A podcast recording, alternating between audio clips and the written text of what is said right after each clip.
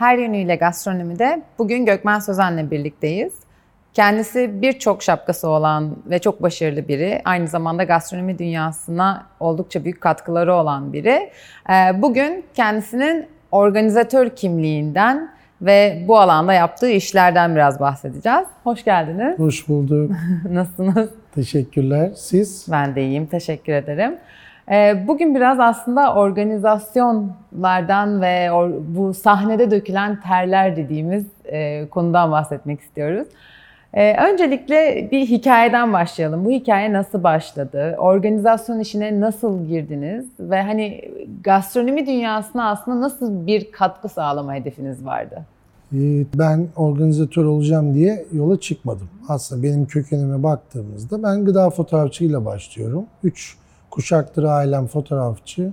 Ben de reklam fotoğrafçı eğitimi alıp yemek fotoğrafçıyla devam ediyordum. Ama daha geçmişte tabii ki e, otelcilik kökenim de var. Banketlerde çalıştım. Lise bittikten sonra. Ama şu anda bir bakıyorum. O zaman çalıştığım Sivis Otel'de, Çırağan Sarayı'nda ve birçok e, yerde bana şu andaki işimde büyük katkısı var. Yani aslında geçmişte ki işlerin şu anki işlerle ne kadar e, bağlantılı olduğunu görüyorum ve bana büyük bir katkısı oldu. Tabii ki ondan sonra medyada da çalıştım. Sine 5 gibi, işte Start Dijital gibi kanallarda da çalıştım. E burada da bana pazarlama etkisi yarattı. Geçmişten hem gastronomi aldım, hem pazarlama aldım. Televizyon dünyasını aldım. Ondan sonra fuarcılık şirketinde de çalıştım. Yani gastronomiden önce de fuarcılık, yayıncılık sektöründe çalışarak bu bilgi birikimleriyle bugüne geldim. Birdenbire hiç kimse bir yere gelemiyor benim e, dünya görüşüme göre ve merdivenleri ben tek tek basa basa basa basa çıkarak bugünkü pozisyona geldim. Tabii ki gastronomi sektörüyle tanışmam ben e, gıda fotoğrafçılığıyla, fotoğraf editörlüğüyle başlıyor. Geçmişte Usta Açı diye bir dergide çalışıyordum. Ee, burada sektörü tanıyordum. İlk o zamanlar gittim Mengen'e. Bolu ile o zaman tanıştım. Tamam İstanbul'da yaşıyoruz ama Bolu diye bir aşçılık e, ilçesi diye bir yerle, iliyle, Bolu'yla, Mengen'le, Yeniçay'la tanışmam onunla oldu. E, Turizm Dünyası dergisiyle Antalya ile tanıştım. O dergi sayesinde orada fuarlar vardı. Fuarlara gittim. E, aşçılık sektörü, gastronomi sektörü bunlar beni yavaş yavaş beynimi geliştirdi yeme içme sektöründe. Böyle bir girişimle bu zamana geldik. Yaklaşık 14 yıldır kendi şirketim var. Sözen Organizasyon Yayıncılık. Bunun içinde dergi var iki tane. Hem offset hem dijital çalışmalar yapıyoruz. Bunun yanında organizasyonlar yapıyoruz. Hem kongreler yapıyoruz hem şehir festivalleri yapıyoruz. Yaklaşık onda da 6 tane bir markamız var. Böylelikle günümüze kadar geldik. Evet. Oldukça aslında çok yönlü. Bir de çok fazla altyapıyı birleştirerek bugüne gelin geliniyor herhalde diye düşünüyorum. Tabii birdenbire olmadı. Kendini tabii ki geliştireceksin, yenileyeceksin. Normal bir dergici gibi olsaydık şu anda belki de dergileri kapatmıştık. Biz dünyanın en iyi şeflerini kapağa taşıdık. Bize bir katma değeri var mı ticari? Hayır. Ama bir, bizi mutlu ediyor. İki, yaptığımız etkinliklerde köprü kuruyor. Biz dünya şeflerinden önce de Türkiye'nin ünlü e, sanatçılarını yaptık. O zaman farklı oyun uyguluyorduk. İşte Savaşa'yı yapmıştık. E, Nevra Serezli'yi yapmıştık. Erman Toroğlu'yu bile yapmıştık. O zamanlar daha popüler yapmak istiyorduk. Ama biz uluslararası boyuta incelemeye başladığımda farklı bir dünyanın olduğunu hissettim. Farklı bir oyun olduğunu gördüm. Bu oyunda kendimi bulmak istedim. Bunun için bol bol seyahat ederek ben hem dergi hem yaptığım işleri nasıl uluslararası boyuta getirip ben bundan hem ticari kazanç ama daha önce ben kendim nasıl mutlu olurum dedim ve başardık. Ne güzel. Başarılarınızın bu anlamda devamını dilerim gerçekten. Bu organizasyonlarda e, böyle hani çok fazla kriz yaşıyorsunuzdur eminim sık sık. Hiç bir anınız var mı böyle çok hatı, iyi hatırladığınız, böyle terler döktüğünüz ve çözüm ürettiğiniz? Aslında bu soruyu sormamın amacı da şu. e, bu söyleşilerimizi biz öğrenci ve öğrenci adaylarımıza hedefleyerek yapıyoruz ve e, benim kendi eğitmen kimliğimle de gözlemlediğim e, kriz yönetimini bilmek bir öğrenci için e, profesyonel hayatında çok önemli ve bunu biz e, eğitim sürecinde çok fazla veremiyoruz. Neden? Çünkü biz olanı zaten sunuyoruz. Evet bazı şeyleri gösteriyoruz ama gerçek kriz anlarını profesyonel hayatlarında yaşıyorlar. Tabii buna da belli açılardan kendilerini hazırlıyor olmaları gerekiyor. Bu yüzden onlar için hikayeleri duymak önemli. Hani böyle yaşanmışlıklar, aa bak bu olabiliyormuş dedikleri şeyleri hani ama demek ki çözülebiliyormuş. Yani böyle çıkmazda hissettiğinde insanın önünde bir örnek teşkil eden bir şey duymak önemli oluyor. Ee, var mı böyle bir hani Tabii bahsedebileceğiniz? Yani isim vermeden söyleyeyim. Tabii. Ee, benim birçok etkinliğim var. Hepsinde tabii ki kriz yaşıyorsun. Çünkü insana dayalı bir iş yapıyorsun. Ee, son 10 dakika sunucu krizi oldu bizde. Bizde çok önemlidir. Gastromasa'da kongrede son dakika ben yapmıyorum dedi. Ben sadece orada işte bir plaket vereceğiz dedi. Ben orada kaldım. Çünkü e, bakan yardımcısı geliyor, işte ihracatçılar meclisi, dünya şefleri, yaklaşık 6 bin kişiye hitap ediyoruz. Bu nedenle hemen e, bir arkadaşımızı sunucu yaptık anında. Sahneye çıkarttık, verdik eline bilgileri. O da şaşırdı, biz de şaşırdık ama kurtardık. E, hızlı karar vermek lazım. Buradaki genç arkadaşlara en önemli şey bir kere altyapınızı kurduktan sonra eğer bir aksilik varsa hızlı karar verme özelliğine sahipsiniz. O zaman bütün işleri çözerler. Yeter ki onu bir kere kendilerine çok ciddi güvenmeleri lazım. İkincisi yapacakları işe hakim olmaları gerekli. Tam anlamıyla bilmeleri lazım.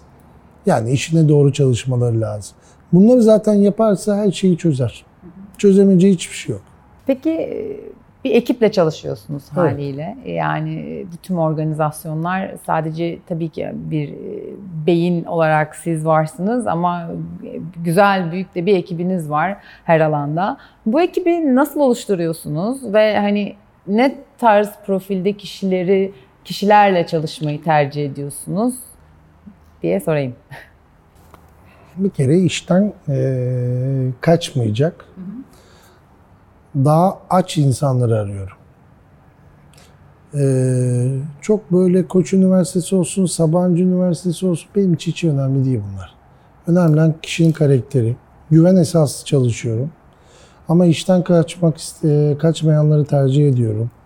Kendini geliştirenlerle beraber oluyorum. Yabancı dili mutlaka olmalı ama çalışkan da olmalı ve bize güven vermesi lazım.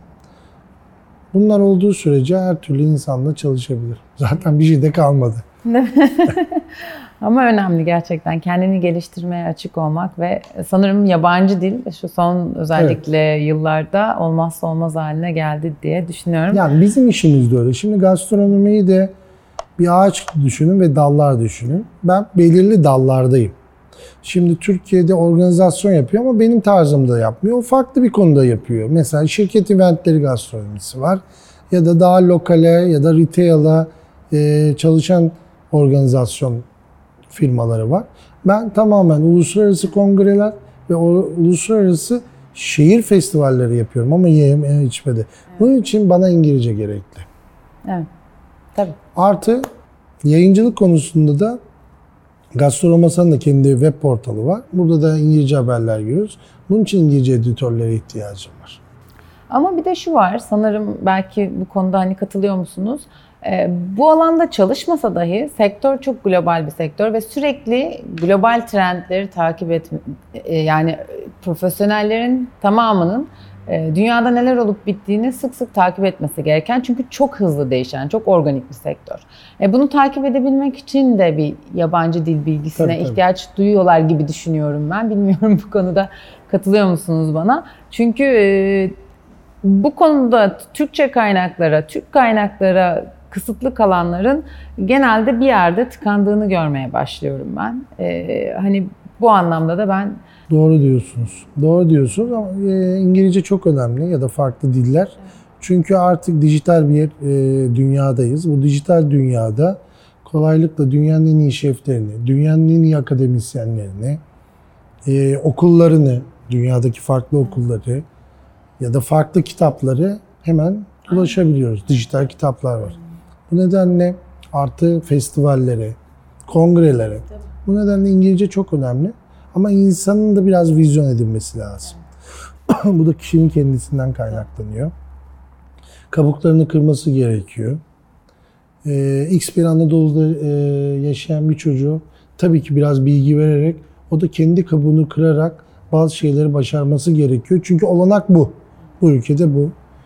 Ee, devlet desteği belirli bir düzeyde kalır. Staj belirli bir düzeyde kalır. Ama kendi olanaklarıyla, kendi başarısıyla kesinlikle çocuklarımızın yurt dışına açılması gerekiyor.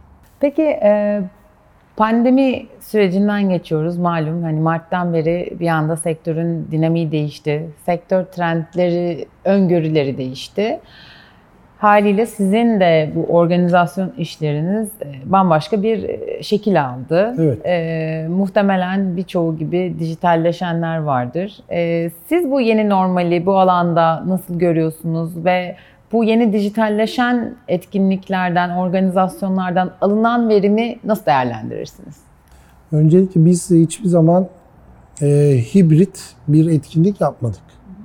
Şu anda e, dünyada da çok ileri seviyelere taşındığı da gözükmüyor. Bizim yaptığımız kongrelere bakarsak.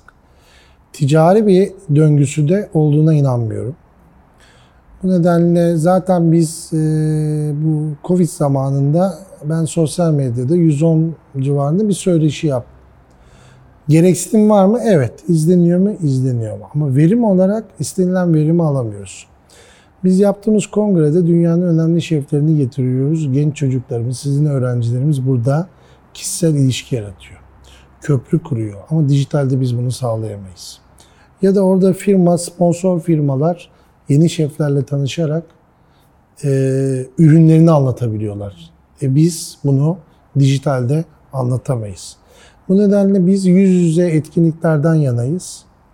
Bir festival olduğunda eğer biz bir barbekü festivali yaptığımızda o kokuyu gerçekten e, orada e, hissedecek ve o lezzeti tadacak. Biz bunu dijitalde gerçekleştiremiyoruz. Bu nedenle biz e, yeni normal demeyelim. Bu bir virüs. Virüsten dolayı evimizdeyiz. Bir müddet sonra çıkacağız ve bu kongrelere, festivallere devam edeceğiz. Başka çaremiz yok. Ama tabii ki farklı konularda e, ilerlemeler olacak. Şimdi herkes artık gıda ürünlerini internetten alabiliyor. Eskiden A market diyorduk. Şimdi değişiyor. Bazı konularda değişim var. Belki bizim etkinliklerimizde de olacaktır. Ama daha teknik konularda olabilir. Böyle yani yemek, şov, tadım bunlarda kesinlikle e, şu anda e, hibrit konusunda yani dijital konusunda çalışmalara sağlıklı bulmuyorum. Doğru. Tabii beş duyuya hitap eden Evet. bir sektördeyiz. Zaten biz açıklamamızı onu yaptık. Beş duyuya göre yaptık. E, biz bunları gerçekleştiremiyorsak bu etkinliğe de gerek yok. Doğru, doğru. Peki son olarak e, sektör adım atacak öğrenci ve öğrenci adaylarımıza nasıl bir tavsiyeniz olabilir? Kendilerini hangi alanlarda geliştirmeliler ve bu alanda çalışmak için kendilerini nasıl donanım katmalılar, nasıl hazırlamalılar? Gastronomi öğrencileri aşçı olmak için size başvuruyor. Ya da aşçı olmak için başvuruyor da daha sonradan yemek stilisti oluyor. Ya da editör oluyor. Öncelikle kendine karar vermeleri lazım. Ben ne olacağım? Tamam gastronomi okuyorsun ama ben ileride ne yapacağım? Aşçıysa hangi aşçı olacağım? Otel aşçısı mı olacağım? Banket aşçısı mı olacağım? Brasserie aşçısı mı olacağım? Ben ne olacağım? Şef restoranı mı açacağım? İkincisi hedefim ne? Dünyayı gezmek mi? Türkiye'de ise o zaman şef restoranında da otel ya da brasserie şefi olacaksın. Dünyanın çok çok iyi brasserie şefleri var. Çok çok iyi otel yöneticileri var. Önce kendine soru soracaklar. Bence bunu sormaları gerekiyor. Ben e, bunu göremiyorum gençlerde.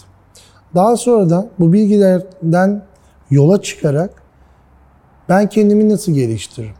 Sen aşçısın ama şu kafayı kırman lazım. O kafayı nasıl kıracaksın? Bunu gastronomide değil, felsefe okuyacaksın. Tasarım okuyacaksın. farklı konularla zaten beslenirsen farklı da bakmaya başlayacaksın. Mesela Aral Güler ne der? Ben dikiş makinesiyle de fotoğraf çekerim der. Çünkü yıllardır o gezdiği yerlerden beslendiği görseller ya da işte eee, okuduğu kitaplardan çektiği fotoğrafa yansıyor. Ondan sonra dünyayı gezmeleri lazım. İşte İspanya gittiğinde orada mimariyi görüyor. O mimari gözüne giriyor, beynine giriyor. Oradan farklı tadımlar, restoran tipleri, içecek e, farklı e, tadımları yaparak şekillenecek ve gelecek. Biz öyle yaptık. Yani gastromasa durup dururken olmadı. Biz beslendik, hep beslendik, beslendik. Ondan sonra dünyanın en iyi şefleri geldi. Gastronomasaya baktığınızda ya 50 Best'te çok üst düzey şeftir ya da ülkesinde yeni trend oluşturan şeflerdir. Türkiye'ye ne kadar yarıyor? Türkiye belki de çok az yarıyor ama bir müddet sonra bu öğrencileri yarayarak belki 10 yıl sonra gastronomasanın faydasını görecekler. Çünkü ee, baktığımızda 6000 kişiden belki de 50 tane şefe hitap eden operasyondan bahsediyoruz. Ama bir zaman sonra kırılacak ve Türkiye'nin yeni gastronomi trendleri başlayacak. Bu şekilde olur. Doğru. Teşekkür ederiz. Ben teşekkür Çok ederim. Çok keyifliydi, e, öğrenci- keyifti. Seni görmek de Sağ keyifti. öyle. Öğrencilerinize de buradan selamlarımı iletiyorum. Teşekkür ederim. Sağ olun. Teşekkürler.